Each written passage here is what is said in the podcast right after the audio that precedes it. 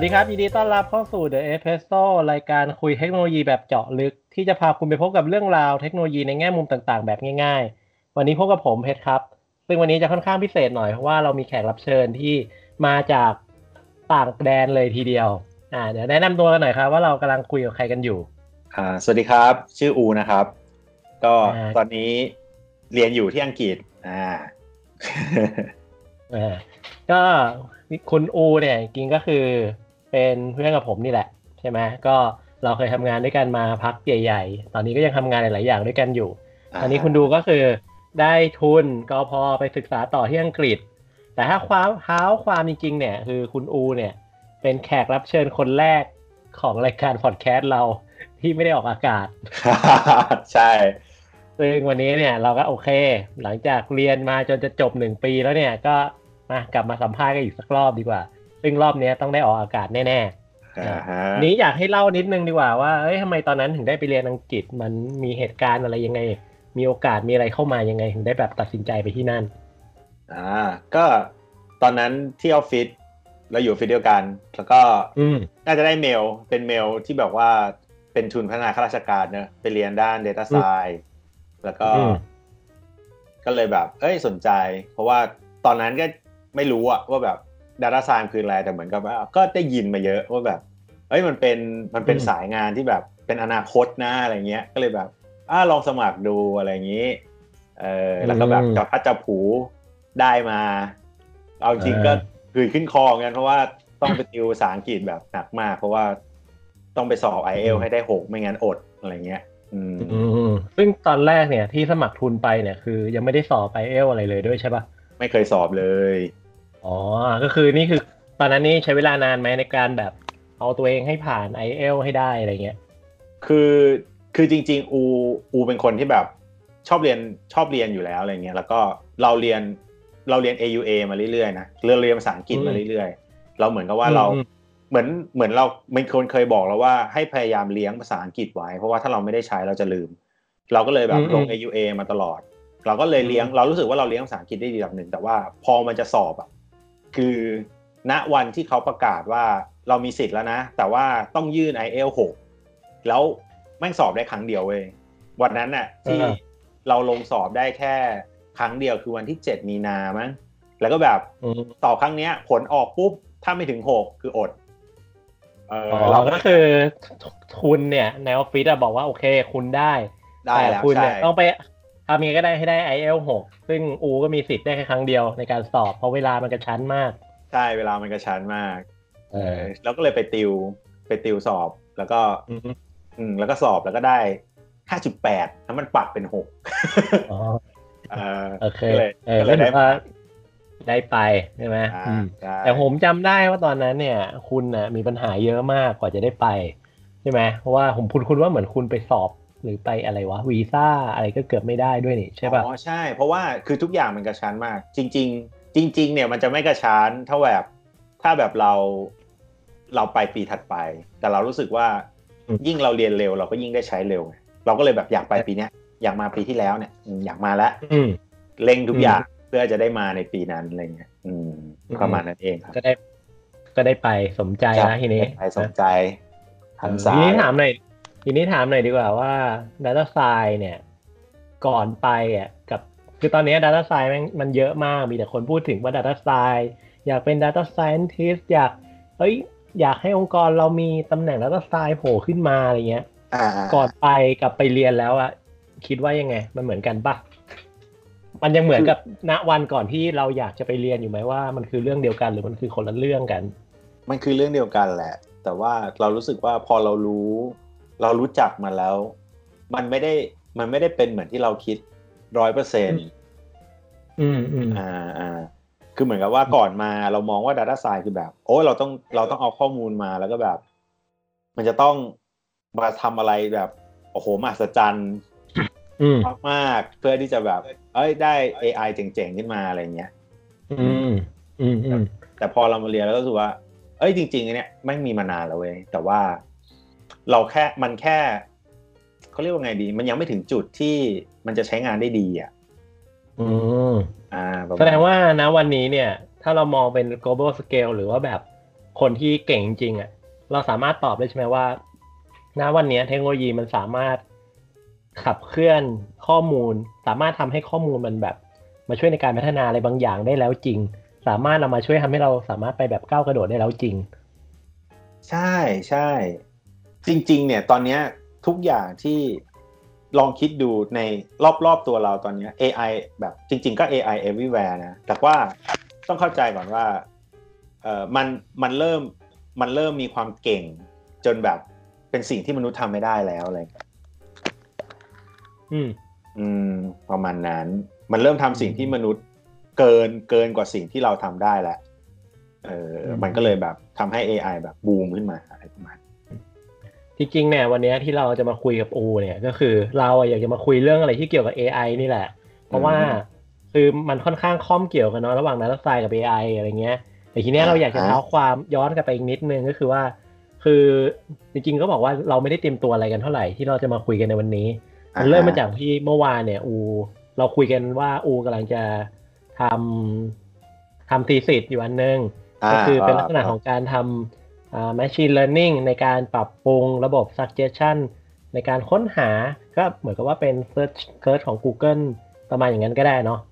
ใช่ใช่แต่ว่าจะเป็นในบริบทของการค้นหาบริการของภาครัฐอะไรแบบนี้ซึ่งพอคุยปุ๊บเราก็เอ้ยแม่งเจ๋งว่ะมันดูแบบ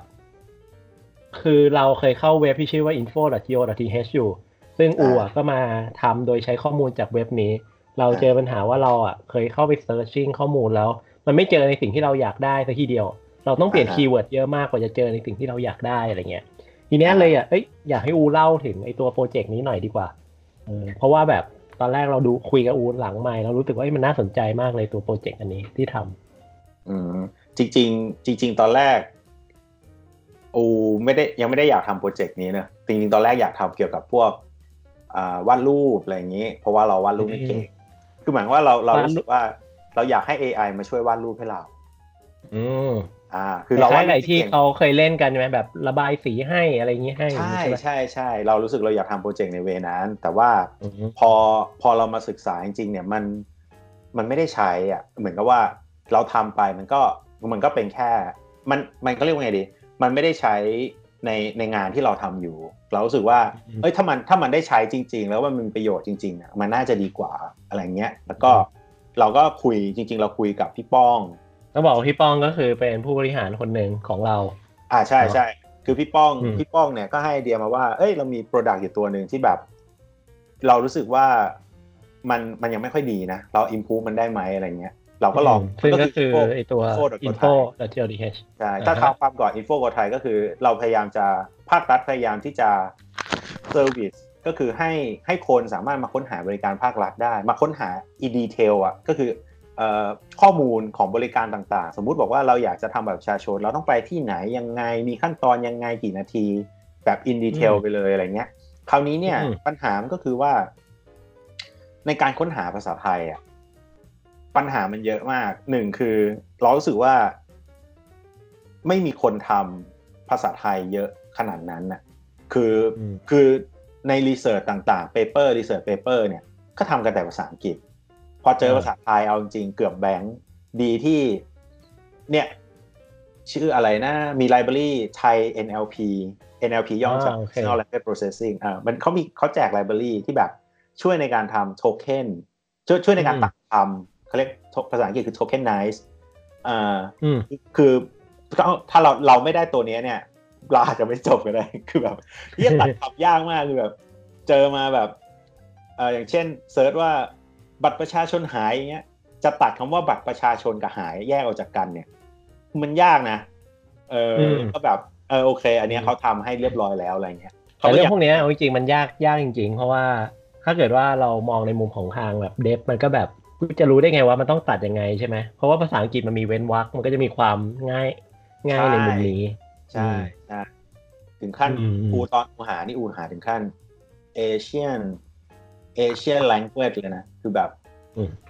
เจอจีนแต่จีนแม่งตัดง่ายไม่เป็นคันจีนมันก็เป็นคำใช่ไหมก็มันเป็นคำแล้วมันตัดคำเลยแล้วภาษาประเทศอื่นนี่มันมีแบบของเราปะที่แบบเขียนติดกันเป็นพืชอย่างเงี้ยอย่างเขาว่าบัตรประชาชนหายไงอย่างจีนมันก็เป็นคำใช่ไหมภาษาอังกฤษก็เป็นค ใช่เราว่าประเทศอื่นมีแต่ว่าประเทศอื่นเขาอาจจะมีเขาเรียกว่าคำที่เป็นสัญลักษณ์เนอะมันทำให้สามารถแบ่งง่ายขึ้น อะไรอย่างเงี้ยพวกมันก็ดีเทคพวกนี้เราก็พอจะช่วยได้แต่ภาษาไทยไม่มีไงทุกอย่างติดกันสวัสดีแยกไม่ออกสวัสดีครับอย่างเงี้ยจะแยกสวัสดีจะสวัสดีหรือจะดีดิจะสวัสดีไหมอะไรอย่างเงี้ยประมาณนี้มีตำรวจมาครับแล้วก็ด้วยไอเดียที่ป้องให้ไว้แล้วรู้สึกว่าเอ้ยมันสามารถจะใช้ AI ใช้ Machine Learning เนี่ยมาช่วยได้นะคือเราก็ไปหาไอเดียมาว่ามันจะมีไอเดียอะไรบ้างที่พัฒนาได้เราก็เบสจากที่เราคุ้นเคยก็คือ Google เนี่ยมันจะมี suggestion เวลาเราพิมพ์แล้วมันจะ suggest มาเรารู้สึกว่าเอ้ยเราน่าจะทำแบบนี้ได้นะแต่ว่าคือ Google ต้องเข้าใจว่า Google เขามีข้อมูลมหาศาลเขาก็เลยทำเพราะเขาทำ success แล้วล่ะแต่ว่าเราอะเป็นหน่วยงานรัฐแล้วเราแบบเราจะเอาข้อมูลจากไหนแล้วก็เรารู้สึกว่าบริบทของคำที่มันจะ suggest ออกมามันขึ้นอยู่กับบริบทที่ใช้ในแต่ละ search engine นั้นๆน่ะเราเลยรู้สึกเอ้ยเราควรจะเก็บข้อมูลจากเนี้ยจริงๆแล้วก็มาดูว่าเขาเสิร์ชเจอไหมเขาเสิร์ชเจอยังไงอะไรเงี้ยประมาณนั้นแล้วก็เอาข้อมูลพวกนี้มาสร้างโมเดลเพื่อที่จะอนาคตพอเขาเสิร์ชปุ๊บโมเดลก็รู้แล้วว่าถ้าเสิร์ชคำนี้เขาน่าจะอยากได้คำนี้เพราะมีคนเคยเสิร์ชได้มาก่อนอะไรประมาณนี้ทีนี้ถามเพิ่มอีกนิดนึงตอนนี้หลายๆคนน่าจะแบบเริ่มเอ้ยเราเริ่มมีศัพท์เทคนิคโผล่มาเนาะอย่างmachine learning อย่างเงี้ยโมเดลอย่างเงี้ย training อย่างเงี้ยอยากให้ลองแบบเล่าขยายมันเพิ่มนิดนึงดีกว่าเผื่อคนฟังเขาจะได้แบบอินไปกับเราได้มากขึ้นด้วยจริงๆเพราะว่าในปัจจุบันไอ้คำพวกนี้มันเป็นแบบบัสเวิร์ดประมาณนึงแบบว่าฟังแล้วแบบอู้เท่จังเลยฉันอยากมีบ้าง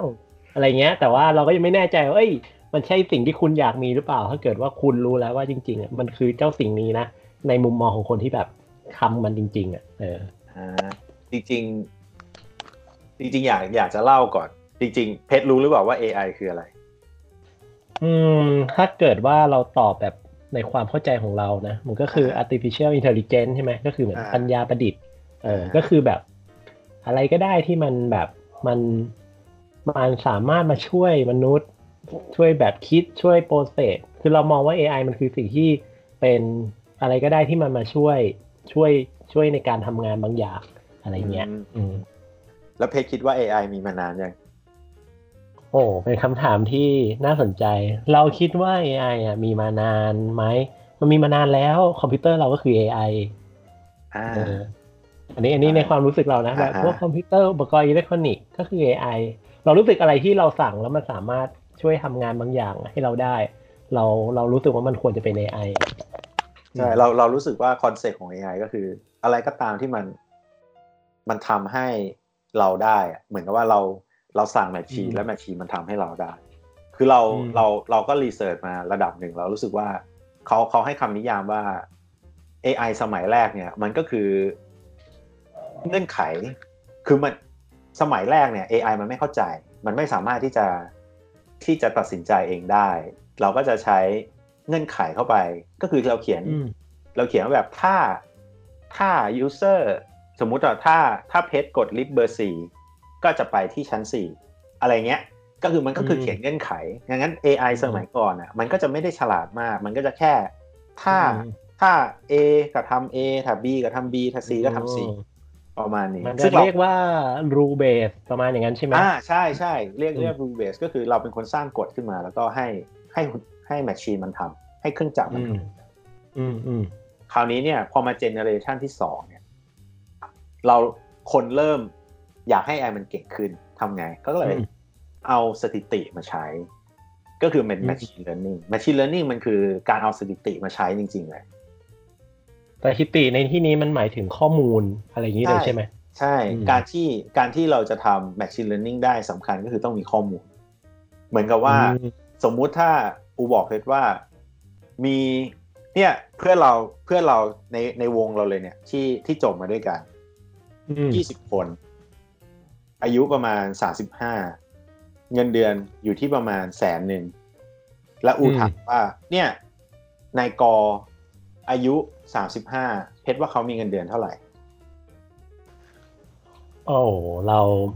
ก็ตอบยากนิดนึงแต่ว่าเพื่อน20คนของเพชรมีเงินเดือน100,000สัก15คนมีเงินเดือน 80,000 สัก2คนมีเงินเดือน120,000สัก3คนเพชรจะตอบเท่าไหร่เราก็คิดว่าเมื่อกี้ไม่ได้จดเลขนะแต่ก็คิดว่ามันก็คงจะเป็นเลนจ์แบบที่เอาค่ามาเฉลี่ยแล้วอาจจะอยู่ในเลนจ์ประมาณนั้นน่ะอยู่ในเลนจ์แบบแถวๆนั้นน่ะฮะก็จริงๆ machine learning อ่ะมันก็จะอารมณ์ประมาณนั้นมันก็คือเอาสถิติมาแล้วก็บอกว่าด้วยความน่าจะเป็นด้วยสถิติที่มีอยู่ในมือเพราะคนอายุ35น่าจะมีเงินเดือน100,000เพราะว่า15ใน20ก็คือ 75% ของคนอายุ35เงินเดือน100,000อารมณ์ประมาณนี้มันก็เหมือนแบบก็คือเลขนี่แหละใช่ไหมก็แบบใช่ๆมันก็เอาเลขมาใช้ แต่คราวนี้เราถ้าพูดถึง machine learning เนี่ยมันจริงมันมีมัน specific type ลงไปได้อีกมันจะมีประมาณ3 type มันจะมี type แรกเขาเรียก supervised learning supervised ก็คือควบคุมก็คือเป็นการเรียนรู้ที่มีมนุษย์ควบคุมอยู่อย่างที่อธิบายไงดีอย่างเช่น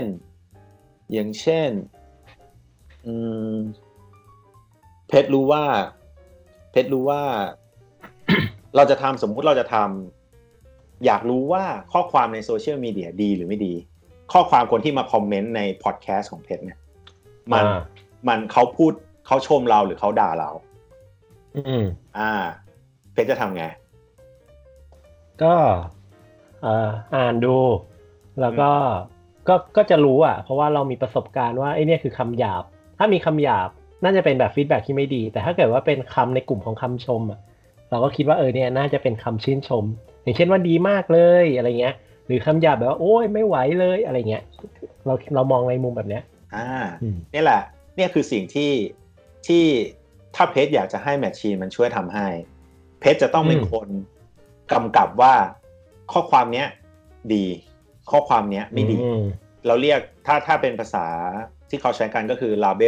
label data ก็คือเรากำลังติดป้ายให้มันว่าสมมุติมีเพจมีคอมเมนต์100คอมเมนต์เพจก็เอาคอมเมนต์แต่ละอันน่ะมาใส่ว่าเอ้ยอันเนี้ยดีนะนี่ไม่ดีอันนี้ดีไม่ดีดีไม่ดีดีไม่ดีพอเพจใส่จนครบเพจก็จะมี data 100 record แล้วก็มี label 100 ตัวที่แมทช์กันคราวเนี้ยแมชชีนเราก็ไปโยนให้แมชชีนมันเลิร์นมันก็จะเลิร์นว่าไอ้กลุ่มคำที่ดีเนี่ยส่วนใหญ่มีคำอะไรมันจะมีเขาเรียกว่าไงดีคำไหนที่มัน general โผล่มาทั้งดีไม่ดีคะแนนมันจะกลายเป็นศูนย์มันก็จะไม่โดนคิดมันจะตัดแต่จะปุ๊บคำนี้จะโผล่มาเฉพาะข้อความที่เป็นข้อความที่ดีนะมันข้อความนั้นก็จะได้สกอร์ขึ้นมาประมาณนี้ข้อความพูดอย่างเงี้ยเรานึกถึงอีกอันหนึ่งถ้าเกิดว่าเป็นตัว supervise ก็คือพวกรูปอย่างนี้ได้ไหมแยกว่าไหนคือรูปหมารูปแมวใช่เหมือนกันรูปหมารูปแมวเราก็ต้องโยน data set ไปว่านี่กลุ่มนี้คือหมากลุ่มนี้คือแมว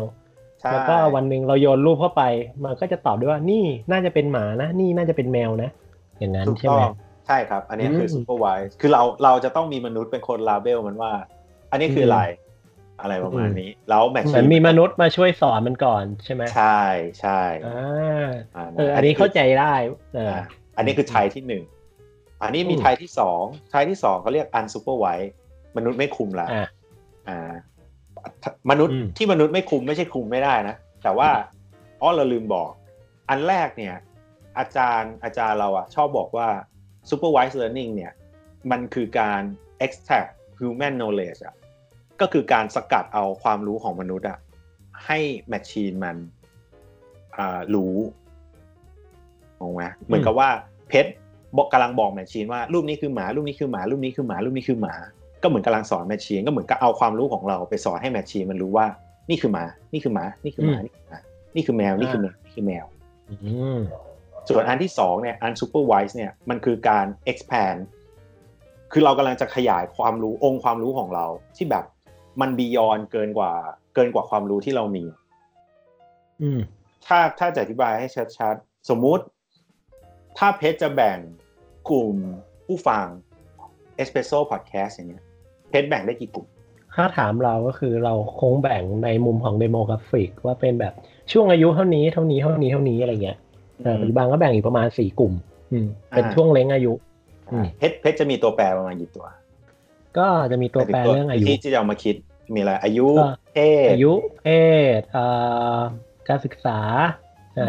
แล้วก็จะมีในเรื่องของความชอบอันนี้เราเบสออนแบบใน Facebook สแตทที่มันเอาให้ดูอะไรเงี้ยเนาะเนี่ยอันเนี้ยคือสิ่งที่ human knowledge นี่คือสิ่งที่มนุษย์รู้คราวนี้เพจอยากได้มากกว่านั้นคืออยากเจาะลึกกว่านั้นมันจะเป็นการเขาเรียกเกินกว่าที่มนุษย์จะทำได้เขาเรียกการแบบอย่างเช่นเราทำ clustering ก็คือแบบการจัดกลุ่มใหม่แล้วเพจบอกว่าเอ้ยกูไม่รู้หรอกว่าคุณจะจับคู่ตัวแปรยังไงแต่เราโยนตัวแปรให้คุณหมดเลยโยน data ให้คุณทุกอย่างแล้วให้แมชชีนไปเลิร์นนั่นเอง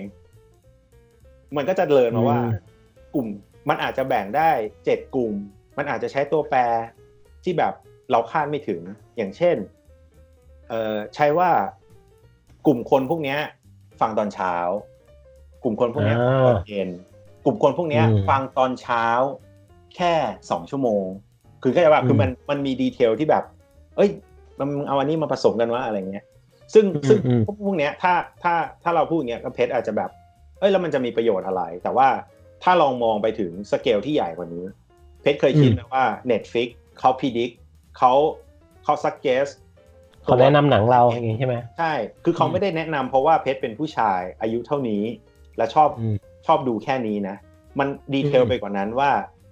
ไอคนที่ดูหนังเรื่องนี้กับเรื่องนี้เป็นกลุ่มนี้เลยอ่ะเข้าใจไหมคือข้อมูลมันเยอะมากจนกระทั่งเขาอาจจะเซกเมนต์เราแบบแบ่งกลุ่มเราเป็นหมื่นกลุ่มแล้วก็แบบเนี่ยไอคนกลุ่มที่หมื่นเนี่ยแม่งน่าจะชอบหนังเรื่องนี้เข้าใจไหมคือแบบมันมีตัวแปรมากกว่านั้นมันเป็นตัวแปรที่แบบเราไม่สามารถที่จะซึ่งตัวแปรนี้เนี่ยมนุษย์ก็อาจจะไม่ได้รู้ทุกตัวแต่ว่ามนุษย์ก็แค่โยน data ที่น่าจะจำเป็นเข้าไปอย่างเช่น Netflix ก็คือ data ในการใช้งานของเรา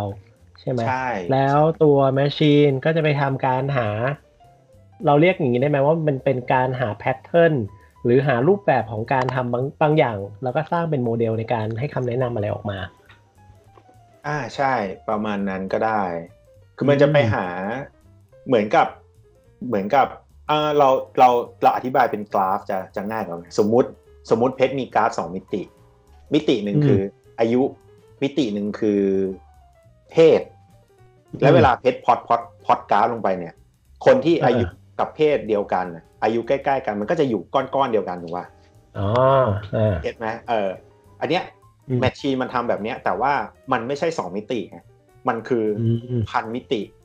เป็นมิติที่เราไม่สามารถพอดได้เป็นมิติที่เรามองไม่ได้เราแยกด้วยตาไม่ออกเราพอดออกไม่ได้คือเราไม่สามารถแสดงผลมันออกมาได้แต่แมชชีนมันสามารถทำได้แล้วมันก็ทำปุ๊บแล้วมันก็เรียกเป็นไฮเปอร์เพลนแบบ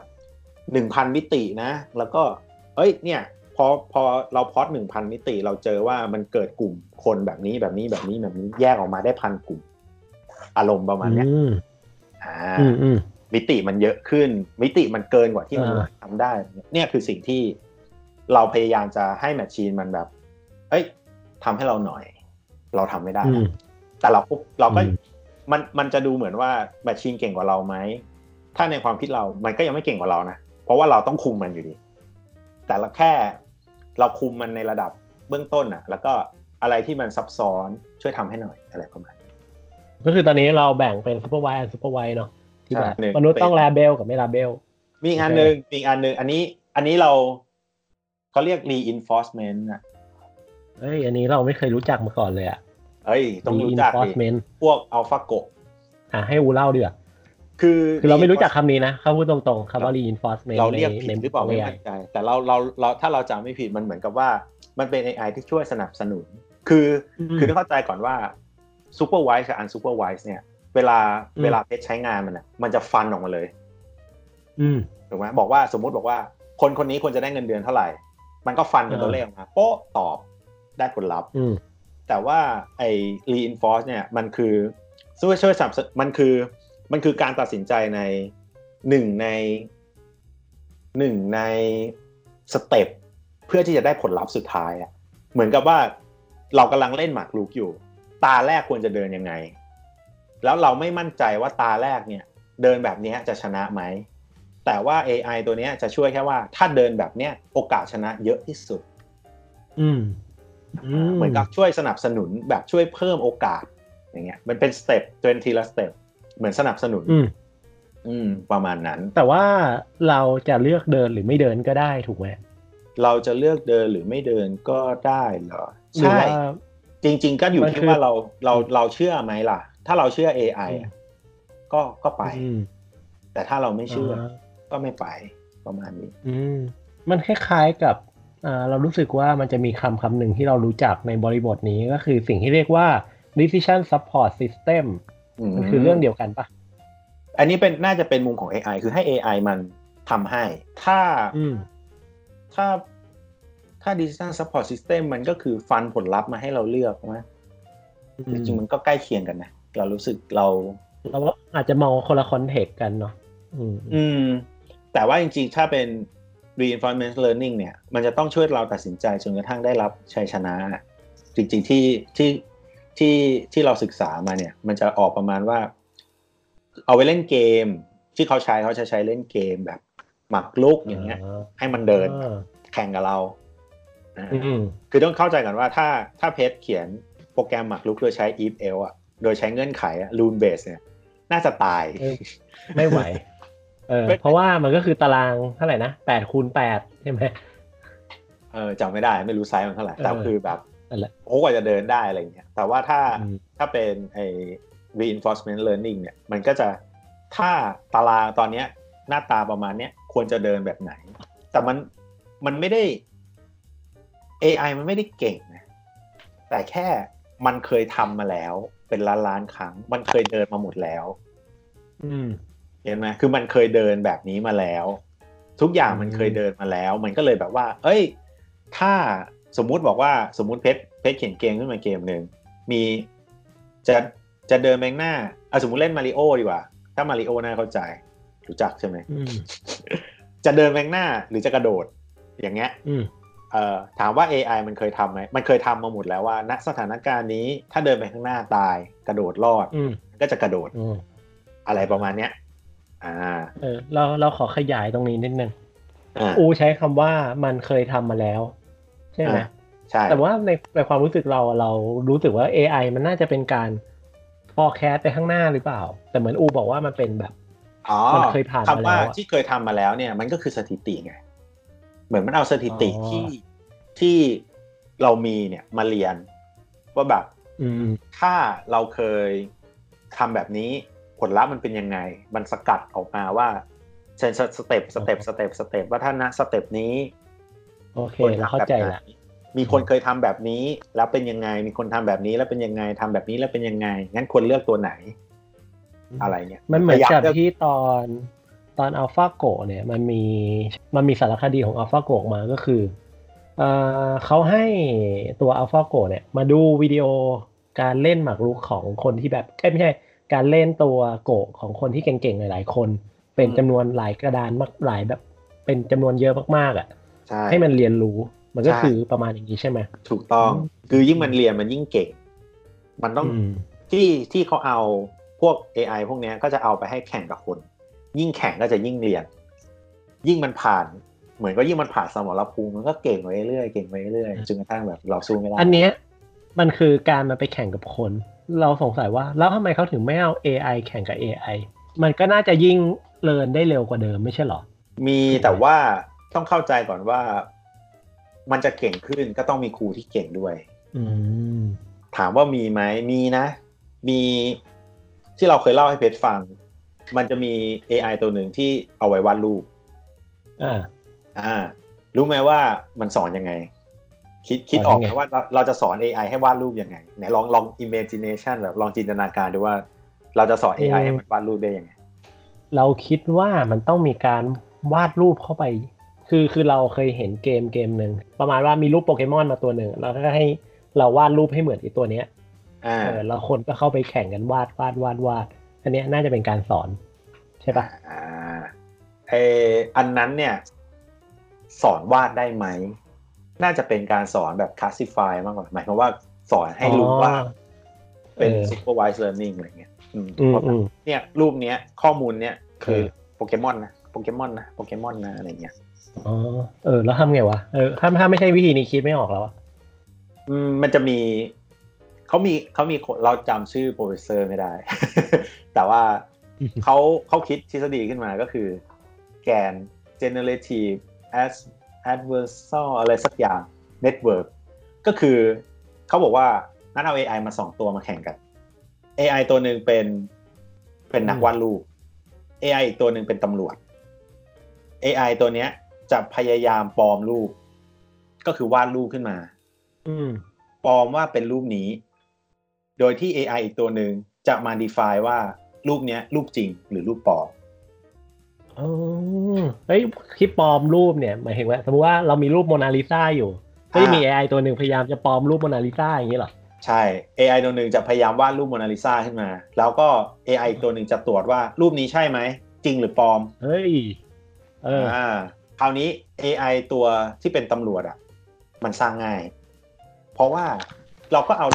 รูปโมนาลิซามาให้มันเรียนว่าแบบนี่คือโมนาลิซานี่คือโมนาลิซานี่คือไม่ใช่นี่คือโมนาลิซานี่คือใช่นี่คือไม่ใช่อะไรอย่างนี้ก็คือ classification ใช่ไหมใช่ก็คือ supervised learning ธรรมดาทำ classification ธรรมดาว่าแบบนี่คือโมนาลิซานะ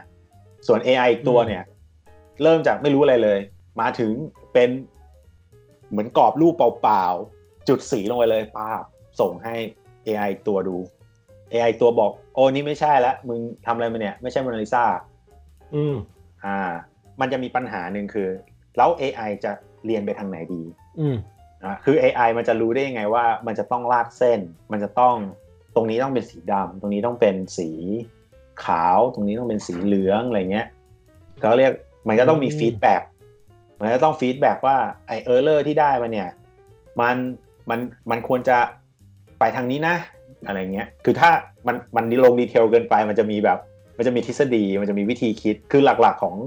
การทำ machine learning เนี่ยสิ่งที่เราต้องเรียนตลอดมันคือ mathematics มันคือคณิตศาสตร์ที่ว่าถ้า error แบบนี้ตัวแปรจะต้องปรับไปในทิศทางไหนคือเราต้องให้ทิศทางAI มันเลิร์นให้ทิศทาง machine มันเลิร์นถ้าไม่ให้ก็ได้ไม่ให้มันก็ต้องมั่วมันก็ต้องเดาแต่ถ้าเดามันจะเสียเวลาคือ AI มั่วได้มันมั่วสมมุติบอกว่าเอ้ยเพิ่มค่าตัวแปรนี้ปุ๊บerror เยอะขึ้นงั้นลองลดสิอะไรเงี้ยเข้าใจไหมแต่ต้องอันนี้ก็คือความยากของคนที่ทำ AI ว่าคุณต้องออกแบบเจ้าสิ่งนี้ให้เหมาะสมใช่ไหมใช่แต่ว่าจริงมันมีทฤษฎีเราว่ามันมีทฤษฎีเยอะมากแต่ส่วนใหญ่ก็จะเนี่ยเขาบอกว่าเอ้ยตัวเนี้ย error คืออะไร error นี้ให้ฟีดแบ็กอะไรแล้วก็ตัวที่กลับไปเรียนใหม่เนี่ยควรจะไปทางไหนอะไรอย่างเงี้ยซึ่งตัวเนี้ยพอ AI มันค่อยๆสอนสมมติเรากลับไปเรื่องไอ้ตัววาดรูปเนาะก็คือตำรวจมันจะค่อยๆสอนว่าเอ้ยไม่ใช่นะมันต้องมีเส้นสิอะไรเงี้ยอารมณ์ประมาณเนี้ยเหมือนถ้าพูดภาษาคนมันแบบเอ้ยมันต้องมีรูปมันไม่เห็นมีหน้าคนเลยอะไรเงี้ยเหมือนเรามันก็มีไกด์ไลน์กลับไปให้ AI ตัวแรกว่ามันขาดอะไรแล้วมันก็ค่อยๆเจนไปเรื่อยแล้วสุดท้ายมันก็เจนรูปออกมาได้จากไม่มีอะไรเลยนะส่งกระดาษเปล่าเข้าไปแล้วก็เจนเป็นโมนาลิซาขึ้นมา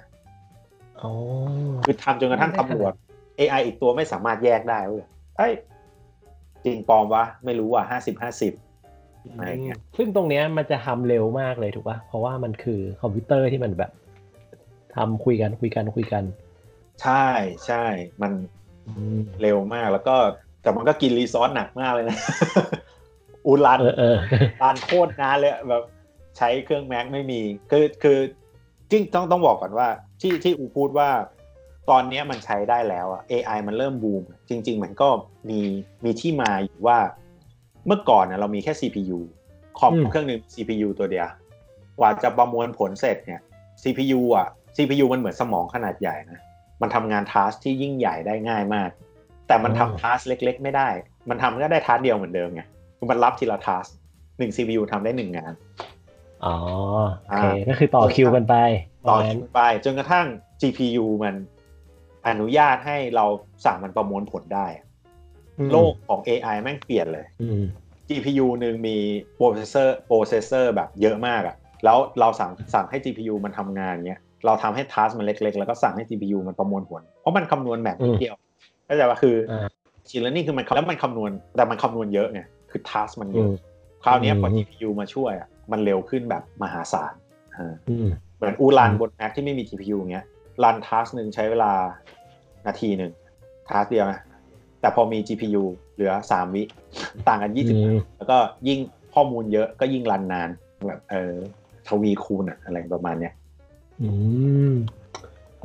แต่จะว่าไปจริงๆเนี่ยเพราะว่าการแบบพัฒนาของเทคโนโลยีที่มันสูงขึ้นน่ะมันก็เลยทำให้ AI พัฒนาไปเร็วมากขึ้นถ้าเกิดเราย้อนไปเมื่อแบบสัก1969ที่แบบเขาส่งยานอพอลโลไปดวงจันทร์น่ะคอมพิวเตอร์ที่ใช้ในการประมวลผลยานทั้งหมดในการไปดวงจันทร์น่ะสเปคมันยังต่ำกว่าพวก iPhone 4 iPhone 5 ด้วยซ้ำถูกป่ะใช่แล้วดูทุกวันนี้มือถือหลายๆรุ่นน่ะอาจจะไม่ใช่แบบเรือธงของแต่ละเจ้าด้วยซ้ำมันก็มี GPU อยู่ในนั้นแล้วอีกด้วยพอดีเมื่อกี้ที่อูพูดถึงตัวแกนน่ะไอตัว Generative Adversarial Network ใช่ไหมเมื่อกี้เราลองหาข้อมูลต่อเราไปเจอที่ค่อนข้างน่าสนใจหลายอันเลยมันคือมีตัวหนึ่งมีเปเปอร์ที่พูดถึงตัว Cyclegan ความเจ๋งของมันคือมันแปลงม้าสีน้ำตาลตัวหนึ่งนี่แหละสามารถแปลงไปเป็นยีราฟไม่ใช่แปลงไปเป็นม้าลายได้หรือแปลงม้าลายกลับมาเป็นม้าธรรมดาได้ก็เลยแม่งเจ๋งมากแล้วก็สามารถแปลงรูปภาพถ่ายธรรมดาให้กลายเป็นผลงานของโมเน่แวนโกะหรือคุ้นๆไหมใครกันมันมีแอปเลยนี่หมดแล้วใช่ๆซึ่งนี่หมายความว่าเราสามารถใช้ AI ที่มันดูแบบต้องใช้พลังในการโปรเซสสูงมากเนี่ยบนมือถือเราได้ด้วยซ้ำถูกไหมใช่เพราะว่า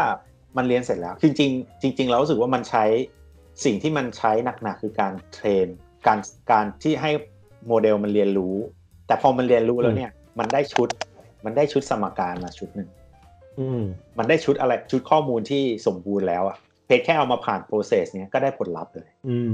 คือการเอาไปใช้เรารู้สึกว่ามันง่ายแต่การสร้างเนี่ยกิน CPU นิดนึงอันนี้มันการสร้างในที่เนี้ยก็คือสิ่งที่เราพูดมาก็คือเป็นการสร้างโมเดลขึ้นมาใช่เหมือนสร้างโมเดลถ้าเราอธิบายให้ง่ายก็เหมือนเพจสร้างสมการคณิตศาสตร์ขึ้นมาสมมุติบอกว่าเงินเดือนเนี่ยมีค่าเท่ากับอายุคูณพันบวกสายงานเป็นแคตตาล็อกอะไรเงี้ยแคตตาล็อกแล้วก็แคตตาล็อกนั้นก็ไปดึงข้อมูลว่าถ้าเป็นสายงานนี้เงินเดือนเงินเลทเป็นเท่าไหร่เนี่ยเหมือนว่าเราคิดสมการขึ้นมาเวลาไปใช้งานก็แทงค่าปั๊บออกเลยอันนี้ดังนั้นมันถ้ามันฝังพวกนี้ไปบนเครื่องยิ่งเราว่ารู้สึกว่าจริงๆพวกมือถือปัจจุบันมันแรงกว่า PC หรือโน้ตบุ๊กบางตัวอีกมันก็ทำได้อยู่แล้วจริงเราเห็นด้วยมากตรงนี้ทีนี้มีคำถามอีกชุดหนึ่งที่แบบเราค่อนข้างเห็นคนถามคำถามเรื่องนี้มากเลยว่าแบบในการทำ AI จริงมันทำยากปะมันดูแบบอยากได้ AI เราอยากมี AI เราอยากมีแชทบอท AI เก่งๆเราอยากมีระบบ AI เก่งๆอะไรเงี้ยเฮ้ย AI มันทำยากไหมในมุมของการพัฒนามันจริงๆ AI เนี่ยถ้า rule based ก็รู้อยู่แล้วนะแต่ถ้าเป็นพวก machine learning กับ deep learning เนี่ยมันคือจริงๆสเต็ปมันก็มีประมาณ3สเต็ปในความคิดเราก็คือแบบขั้นตอนการเตรียมข้อมูลแล้วก็ขั้นตอนการให้ AI มันเรียนรู้เตรียมข้อมูลก็คือข้อมูลสแตทใช่ไหมใช่ข้อมูลใช่ข้อมูลที่จะป้อนข้อมูลใดๆที่จะป้อนแล้วก็อันที่2ก็คือการเลือกว่าจะให้ AI มันเรียนแบบไหนสำหรับงานเนี้ย AI มันจะตัว machine learning มันต้องมี machine learning algorithm ว่าแบบเราจะใช้อะไรเราจะทำ classification ใช่ไหม classification ด้วยทฤษฎีไหนอะไรเงี้ยแล้วก็ขั้นสุดท้ายคือเอาไป implement จริงมันก็มีแค่ประมาณ3สเต็ปแค่เนี้ยคราวนี้ถ้าให้เพชรดาวเพชรคิดว่าขั้นไหนยากสุดเตรียมข้อมูลเราเทรน AI แล้วก็เอาไปใช้เราว่าน่าจะเป็นการเทรน AI นะใช่ไหมจริงๆเรารู้สึกว่าที่เราทำเนี่ยโปรเจกต์เราเนี่ยเราว่าขั้นที่ยากที่สุดคือการ รียมข้อมูลยากสุดละคือเราเตรียมข้อมูลก็คือเราต้องทำอะไรเราต้องคลีนซิ่งอย่างนี้ด้วยหรอใช่เราต้องคลีนซิ่งนะคือข้อมูลบางทีเนี่ยมันใช้ไม่ได้อะมันขยะเยอะกับข้อมูลที่ผิดคือจัง data ก็จะสร้างจัง AI ขึ้นมาเหมือนถ้าเพชรใส่ข้อมูลที่ผิดพลาดเข้าไปข้อมูลที่มันไม่ดีเข้าไปมันก็จะได้ AI ที่ไม่ดีขึ้นมาเหมือนกันดังนั้นข้อมูลที่ใส่เข้าไปสำคัญมากสมมุติเนี่ยที่เราทำ suggestion อย่างเงี้ยสมมุติมีข้อมูลว่าบัตรประชาชนแล้วมันพีลิกออกมาเป็นใบขับขี่เนี่ยเป็นข้อมูลที่แบบไม่ควรจะมีขึ้นมาใน dataset ไม่ควรจะมีขึ้นมาในชุดที่เราจะไปเทรน AI เลยนะถ้ามีขึ้นมาเนี่ยสิ่งที่เกิดขึ้นก็คือคนเซิร์ชบัตรประชาชนออกมาเป็นใบขับขี่มันแย่ใช่มันแย่เลยใช่ดังนั้นการ cleansing data เนี่ยสำคัญแล้วก็การ collect data เนี่ยการเก็บข้อมูลน่ะคือที่เรามาเรียนเนี่ยมันเรียนตั้งแต่แบบการออกแบบฐานข้อมูลการเก็บข้อมูลอะไรทุกอย่างเลยนะอาจารย์ที่สอน Machine Learning เนี่ยเขาจะชอบพูดว่าข้อมูลเนี่ยมันไม่มีค่านะจนกว่าเราจะ analyze มันข้อมูลดิบๆเนี่ยไม่มีประโยชน์อะไรเลยคุณเอาข้อมูลมากองให้ผม10เทราไบต์พันล้านเรคคอร์ดแล้วทำไงแล้วยังไงอ่ะข้อมูลนี้คืออะไรไม่มีอะไรก็อ่านแล้วก็ไม่มีอะไรแต่ถ้าคุณเอาข้อมูลนี้มา analyze ปุ๊บข้อมูลนี้บอกอะไรเนี่ยคือสิ่งที่มันมี value ขึ้นมาคราวนี้ผมชอบคำพูดหนึ่งเขาบอกว่าข้อมูลมันหมดอายุได้คือเราต้องรู้ก่อนว่าข้อมูลเราอ่ะมันมีอายุแค่ไหนคือเราในความคิดเรารู้สึกว่า big data เนี่ยมันเป็นนอร์มที่ดีนะคือมันคือการบอกว่ามันมีข้อมูลขนาดใหญ่เรารู้สึกเอ้ยข้อมูลขนาดใหญ่เราไปเทรน AI ได้ดีนะแต่เราลืมคิดไปว่าข้อมูลที่มันเก่ามากๆบางทีมันคือข้อมูลที่บูดแล้วอ่ะเหมือนสมมุติเพชรบอกว่าเพชรอยากจะ forecast จะ predict ราคาหุ้นตัวหนึ่งแล้วเพชรเอาข้อมูลย้อนหลัง50ปีมาใส่เพชรคิดว่าข้อมูลที่ย้อนหลังไปเกิน10ปีมันอาจจะไม่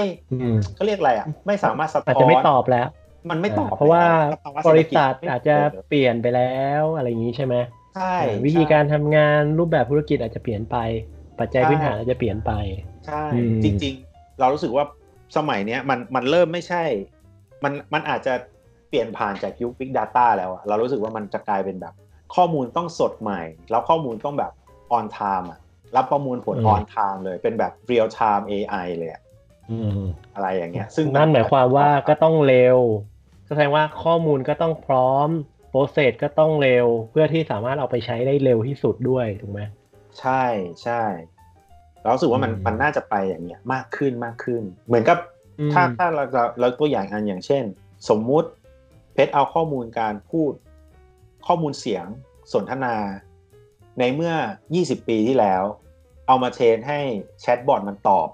เราถามว่าคนปัจจุบันเนี่ยพิมพ์ต่อไปเหี้ยมึงพิมพ์ภาษาเหี้ยอะไรมาเนี่ยนี่มันภาษารุ่นพ่อหรือเปล่าอะไรเงี้ยคนปัจจุบันก็อาจจะไม่ชอบใช่ไหมหรือมันอาจจะไม่เข้าใจภาษาสกอยในรูปแบบของเด็กปัจจุบันแล้วด้วยซ้ำเนื่องจากข้อมูลเมื่อก่อนใช่เหมือนกับบางทีภาษามันอาจจะไปเร็วสมมุติแบบอ่ะมันจะมีไอ้ภาษาสกอยอะไรเงี้ยแล้วอยู่ๆเราเอาเซตภาษาสกอยมาเทรนเสร็จปุ๊บพอมายุคนี้ภาษาสกอยแม่งเลิกใช้ไปแล้วเนี่ยแล้วข้อมูลที่เก็บมานะมันก็คือขยะแล้วไง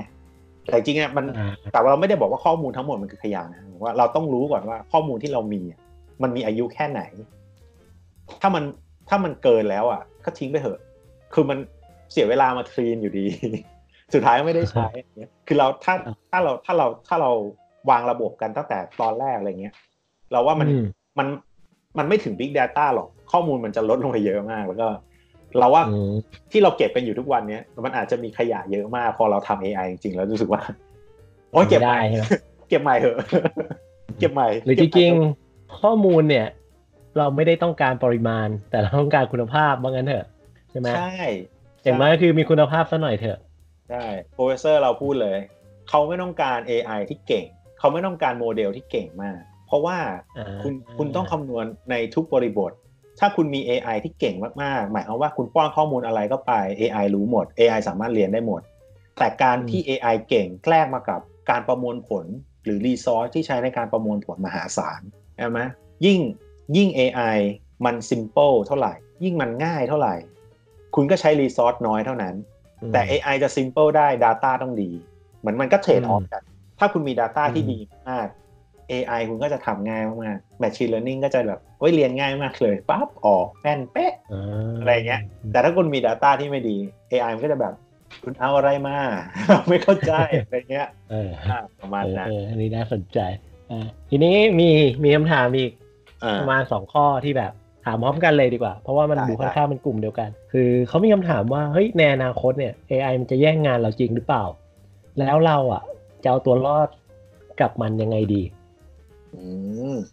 คำถามนี้จริงตอบยากนะจริงๆเราว่ามันมองได้หลายมุมมากๆเลยครับเราถ้าในมุมเรามองว่ามันก็เราก็ใช้ข้อมูลสถิติเหมือนกับยุคปฏิวัติอุตสาหกรรมอะไรอย่างเงี้ยคือเรารู้สึกว่ามันจะมีงานที่เกิดขึ้นมาใหม่แล้วมันก็จะมีงานที่โดน disrupt โดนทำลายไปเรารู้สึกว่าตอนนี้ฟิลงานด้าน data เนี่ยขุดขึ้นมาเยอะมากรู้ไหมมันมีกระทั่ง machine learning เขาเรียกอะไรดี specialist เนี่ยที่แบบมานั่งคิดสมการให้ machine learning อ่ะมานั่งคิดสมการให้ AI อ่ะว่าแบบควรจะใช้สมการไหนแล้วก็มานั่งจูนปรับตัวแปรเพื่อให้มันได้ผลลัพธ์ที่ดีที่สุดอะไรเงี้ยอันนี้ก็เหมือนกับว่า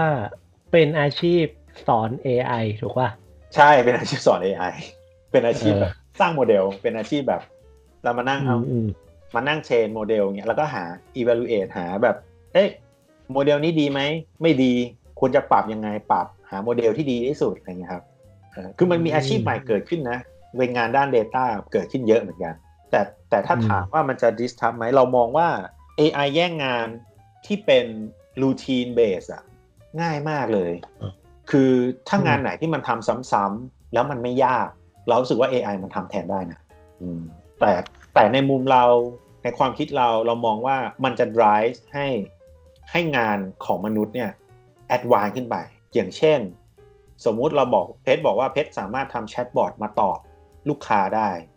แต่แชทบอทเนี่ยมันไม่สามารถจะเข้าใจอารมณ์ลูกค้าได้ 100% หรือว่ามันไม่สามารถที่จะเรียนที่จะอ้อนหรือว่าเรียนที่จะแบบทำให้ลูกค้าแบบคามดาวน์เงี้ยแบบลูกค้ามาแบบไปเลยแบบชิบหายแล้ว AI ก็ตอบมันก็คือ AI มันแค่ตอบแต่ถ้าเป็นคนมันจะแบบรู้ว่าควรจะตอบจะจับเซนส์บางอย่างได้ใช่มั้ยจับเซนส์บางอย่างหรือว่าแบบเดี๋ยวเราโทรไปไหมครับอะไรเงี้ยเข้าใจไหมเรารู้สึกว่าแต่ว่า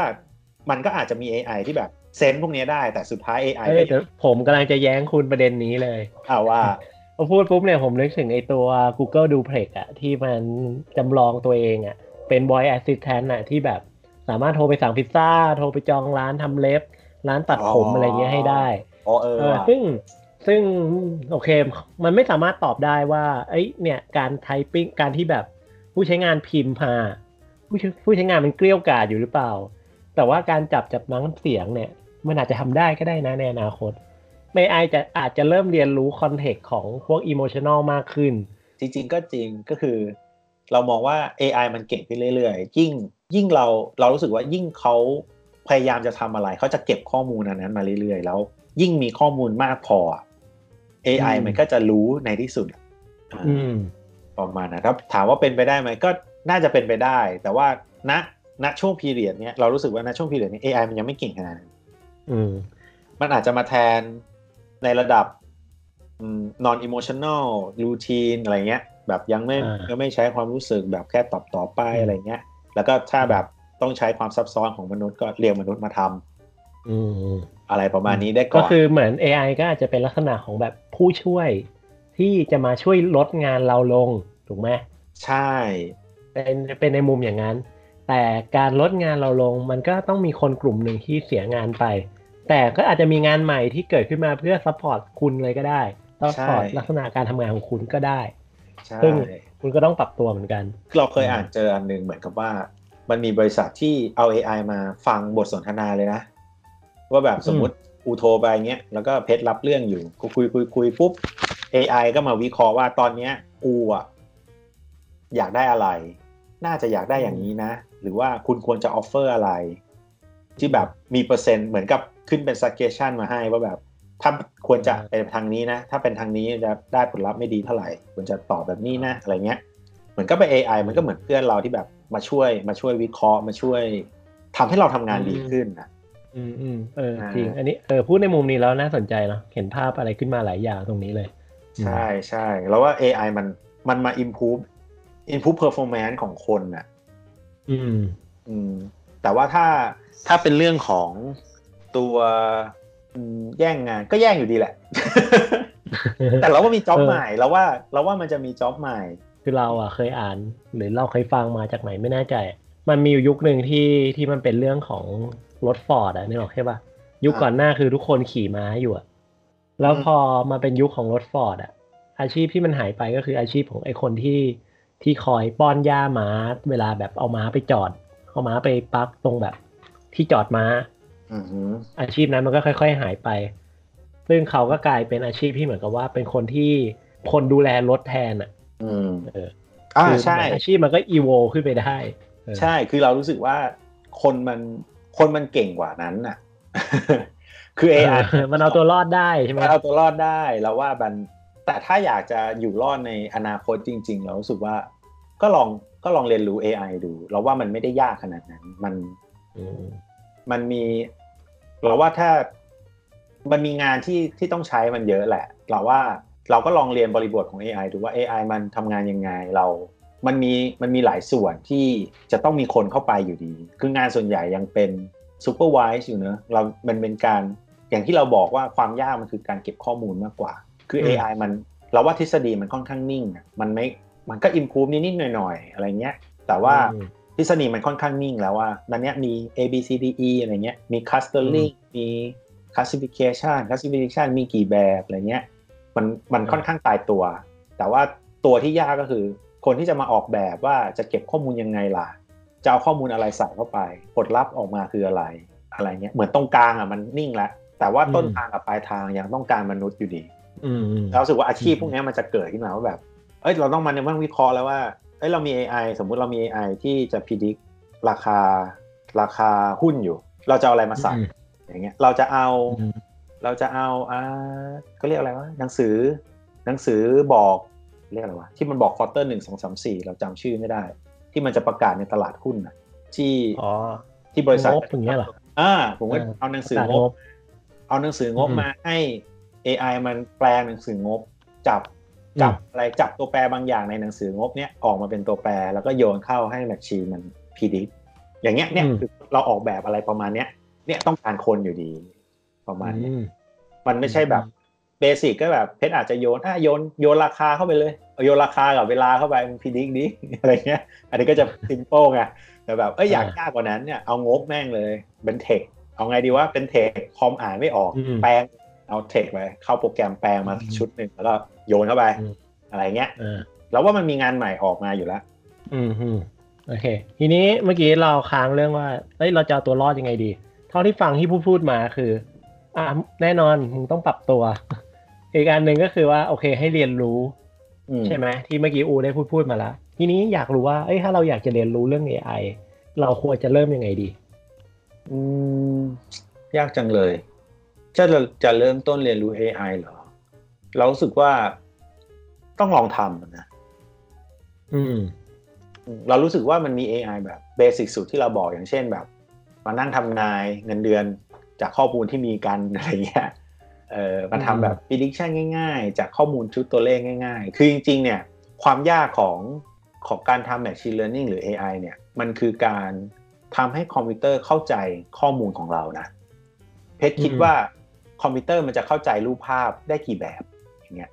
คือรูปภาพเนี่ยมันคือพิกเซลแล้วแต่ละพิกเซลจะมีข้อมูลเม็ดสีอยู่นั่นหมายความว่าถ้าเพชรมีรูปขนาด 10x10ก็คือมี100พิกเซลแล้ว100พิกเซลก็จะมีสีแต่ละจุดอีก4สี RGB แล้วก็อัลฟาความโปร่งใสเนี่ยก็จะมีทั้งหมด 4x100 400ตัวแปรอย่างเงี้ยแล้วจะให้ AI มันรู้จักแบบนี้ใช่ไหมจะให้รู้จักแบบเป็นพิกเซลกับสีแบบนี้หรือจะให้ AI มันรู้จักแบบมีสีแดงกี่เม็ดมีสีเขียวกี่เม็ดมีสีน้ำเงินกี่เม็ดก็ได้คือแบบมันอยู่ที่เราอยากให้ AI มันรู้จัก สิ่งข้อมูลของเราแบบไหนอะไรเงี้ยแต่ว่าเริ่มต้นเนี่ยก็ใช้เป็นตัวเลขไปเลยคืออย่าพยายามอย่าไปแอดวานซ์มากคือเรารู้สึกว่าการเริ่มต้นคือพยายามใช้ตัวเลขประมวลผลให้ได้ตัวเลขออกมาคือแมทเลขทูเลขก่อนแล้วก็อยากจะเก่งขึ้นลองเอาอินพุตที่ไม่ใช่ตัวเลขสิอะไรเงี้ยแล้วเราจะแปลงอินพุตที่ไม่ใช่ตัวเลขมาให้ AI มารู้จักได้ยังไงอะไรประมาณนี้ก็คือลองไปหาข้อมูลดูเราค่อนข้างเห็นด้วยอันหนึ่งก็คือว่าเดี๋ยวนี้มันมีอะไรให้เราเรียนรู้ได้ง่ายขึ้นอ่ะสามารถอาจจะดูออนไลน์ก็ได้หรือว่าจะไปเรียนผ่านพวกแบบคอร์สออนไลน์หรือไปดูแบบที่เขาสรุปเป็นแบบให้ลองทำตามง่ายๆก็มีค่อนข้างหลายที่เหมือนกันถ้าเกิดว่าไปลองดูก็อาจจะเจออะไรบางอย่างเหมือนกันทีนี้อยากให้พี่อูทิ้งท้ายซะหน่อยอยากจะฝากร้านฝากอะไรไหมฮะ โอ้พวกทีสิทธิ์ที่คุณมาฝากผมไว้คุณจะฝากต้องการดาต้าเซตอะไรเพิ่มอีกจริงๆก็เราว่าเดี๋ยวในอนาคตก็คงอาจจะมีโปรเจกต์ใหม่ๆอะไรเงี้ยแต่ว่าตอนนี้เรามีเก็บข้อมูลจากเว็บ info.go.th เนอะซึ่งเราจะเอามาทำ suggestion ซึ่งเราคิดว่าถ้ามันสามารถทำได้แม่นมากๆเนี่ยหรือว่าเราคิดว่าสัก 70% แล้วมัน predict ถูกต้องเนี่ยอาจจะได้ขึ้นใช้จริงๆอะไรเงี้ยก็ต้องรอไปถามที่หัวหน้าก่อนอะไรเงี้ยครับแต่ว่าแล้วว่ามันก็เป็นก้าวที่ดีนะแล้วว่าเราควรเริ่มทำแล้วจริงๆคือเริ่มทำเหอะแล้วก็แค่เราอยู่กับเดิมๆมานานแล้วใช่ไหมใช่เราคิดว่าพอมันเริ่มทำเดี๋ยวมันเราจะเห็นลู่ทางเองอะไรเงี้ยครับจริงๆเหมือนกับที่เราบอกว่าเริ่มต้นยังไงคือถ้าไม่รู้จะเริ่มไงก็เริ่มมันก่อนแล้วเดี๋ยวมันจะเจอเองแต่จริงๆเราอยากจะค่อยๆทำไปได้แล้วเราจะฝากนิดนึงว่าตอนเรียนเนี่ยเราอย่ากลัวเลขมีแน่แต่คือคือไม่ต้องกลัวเจอแน่นอนเดี๋ยวแน่นอนแต่ว่ามันไม่จำเป็นที่เราจะต้องเข้าใจแบบสมการคือสมการจะบอกว่าสมการแม่งยากมากแต่ว่าพยายามเข้าใจคอนเซปต์ของมันก่อนคือเราไม่ต้องรู้หรอกว่าสมการนี้แม่งคำนวณยังไงขนาดนั้นนะแต่รู้ว่าสมการนี้มันทำอะไรวะอะไรเงี้ยเพราะว่าอะไรเพราะว่ามันมีคนเอาจริงๆคือมันมีคนช่วยคุณในระดับหนึ่งแล้วว่าถ้าคุณจะใช้สมการนี้ต้องใช้ยังไงดังนั้นสิ่งที่คุณควรจะรู้ก็คือคุณจะใช้สมการนี้เมื่อไหร่คุณจะใช้วิธีการคำนวณ error แบบนี้ยังไงอะไรคุณจะเข้าใจแก่นของมันก่อนที่จะแบบคือเอาไปลองทำมาได้แต่เสร็จปุ๊บพอจะมาใช้งานจริงอ่ะเราตอนเราเขียนเปเปอร์เนี่ยมันมากโปรดิวเซอร์ถามตลอดทำไมคุณเลือกตัวนี้ใช่ไหมคือที่นี่เรารู้สึกว่ามันไม่ใช่แค่แบบเอ้ยคุณเลือกใช้ตัวนี้แล้วผลลัพธ์มันดีแล้วมันจบเขาจะถามคุณว่าทำไมคุณเลือกตัวนี้ล่ะคุณมีเหตุผลซัพพอร์ตไหมใช่ไหมคือมันไม่ใช่แค่แบบเราจะบอกแค่ว่าตัวนี้ได้ผลลัพธ์ดีสุดงั้นเอาผลลัพธ์มาดูเอาผลลัพธ์ที่แบบเทียบกับตัวอื่นมาดูอะไรอย่างเงี้ยคือฐานะเราต้องมีหลักฐานว่าแบบทำไมเราถึงทำอะไรเงี้ยครับเหมือนกันจะเริ่มต้นเรียน AI คุณจะใช้ AI ตัวนี้มาพิจิตรเงินเดือนมาพิจิตรราคาหุ้นทำไมคุณถึงใช้โมเดลนี้อะไรเงี้ยเหตุผลอะไรอะไรครับคือไม่ใช่แค่หยิบมาใช้เป็นแต่ต้องเข้าใจด้วยว่าเราใช้มันเพราะอะไรเพื่ออะไรแล้วดีกว่าอย่างอื่นยังไงเหมาะสมยังไงใช่ใช่ใช่เรื่องนี้สำคัญมากบางทีเราไม่จำเป็นต้องมีโมเดลที่แม่นที่สุดนะแต่โมเดลที่แบบแม่นแค่นี้แล้วมันมีมุมอื่นไงอย่างเช่นบอกว่าโมเดลนี้แม่น 70% แต่ใช้เวลาประมวลผล 0.01 วินาทีกับอีกโมเดลนึงแม่น 0.9 เลยคือ 90% เลยแต่ใช้เวลาประมวลผล3นาทีดังนั้นเราเลือกที่จะใช้โมเดลที่แม่น 70% และเราคัตออฟตัวที่เราคิดว่ามันจะผิดเราหาอีกตัวมาสกรีนแล้วเราตอบลูกค้าในเวลา 0.01 วินาทีดีกว่าไหมอะไรอย่างเงี้ยเรารู้สึกมันมีอะไรเรื่องอะไรพวกนี้เวลาเราจะใช้จริงๆต้องมีอะไรที่เราต้องบาลานซ์กันด้วยเรื่องนี้ใช่ประมาณนั้นครับโอเคขอบคุณอูมากๆเลยวันนี้ก็อีกไม่นานพี่อูก็จะกลับสู่มาตุภูมิแล้วใช่จบแล้วเราก็จะได้กลับมาเราจะได้กลับมาลองดูโปรเจกต์อะไรต่างๆด้วยกันต่อซึ่งโปรเจกต์ที่อูกำลังทำอยู่เนี่ยตอนนี้ก็คือพูดอีกทีก็คือถ้าใครอยากจะช่วยให้ระบบการ searching ข้อมูลเนี่ยโดยเฉพาะในบริบทของข้อมูลภาครัฐดีขึ้นไปอีกเนี่ยก็สามารถเข้าไปช่วยค้นหาได้ที่เว็บ info.go.th นั่นเองนะฮะเข้าไปพิมพ์เสิร์ชเรื่อยๆก็จะได้เอาไปพัฒนาต่อได้เนาะดูแล้วก็ถ้าเสิร์ชเจอก็กดเข้าไปดูหน่อยว่ามันถูกไหมอะไรเงี้ย ถ้าไม่ถูกก็กลับมาหาใหม่หายากนิดนึงนะครับหรือว่าถ้ามีฟีดแบ็กอะไรก็พิมพ์ทิ้งไว้ในคอมเมนต์ที่คุณกำลังฟังอยู่ก็ได้เดี๋ยวจะส่งต่อให้พี่อูเองดีไม่ดีสิ่งที่คุณกำลังช่วยในการแบบเทรนโมเดลตัวเนี้ยมันอาจจะถูกเอาไปใช้ในเว็บอื่นๆในบริการภาครัฐอื่นๆที่คุณอาจจะต้องเข้าไปใช้สักวันหนึ่งก็ได้ใครจะไปรู้ถูกป่ะใช่ใช่มันต่อยอดได้นะมันก็เป็นก้าวเล็กๆที่น่าสนใจซึ่งอาจจะกลายเป็นก้าวที่ยิ่งใหญ่ของประเทศนี้ก็ได้นี่โอ้ครับผมถ้าทำไม่ดีคือกลับประเทศไม่ได้นะโอเคยังไงก็ขอบคุณเพจมากๆเลยก็โอเควันนี้ขอบคุณมากๆก็สำหรับ The Espresso Podcast ตอนนี้ก็คงน่าจะเพียงพอเพียงเท่านี้เราได้รู้เรื่อง AI กันเยอะมากเลยถ้าใครมีคำถามนะครับอยากพูดคุยกับผมหรืออูก็สามารถมาคอมเมนต์ไว้ในเพจได้นะครับหรือว่ามาเม้นตามช่องทางต่างๆที่คุณกำลังรับฟังอยู่ได้เลยนะครับสำหรับตอนต่อไปผมจะคุยเรื่องอะไรและจะไปคุยกับใครก็สามารถติดตามชมกันได้นะฮะก็ตอนนี้ไปแล้วสวัสดีครับสวัสดีครับ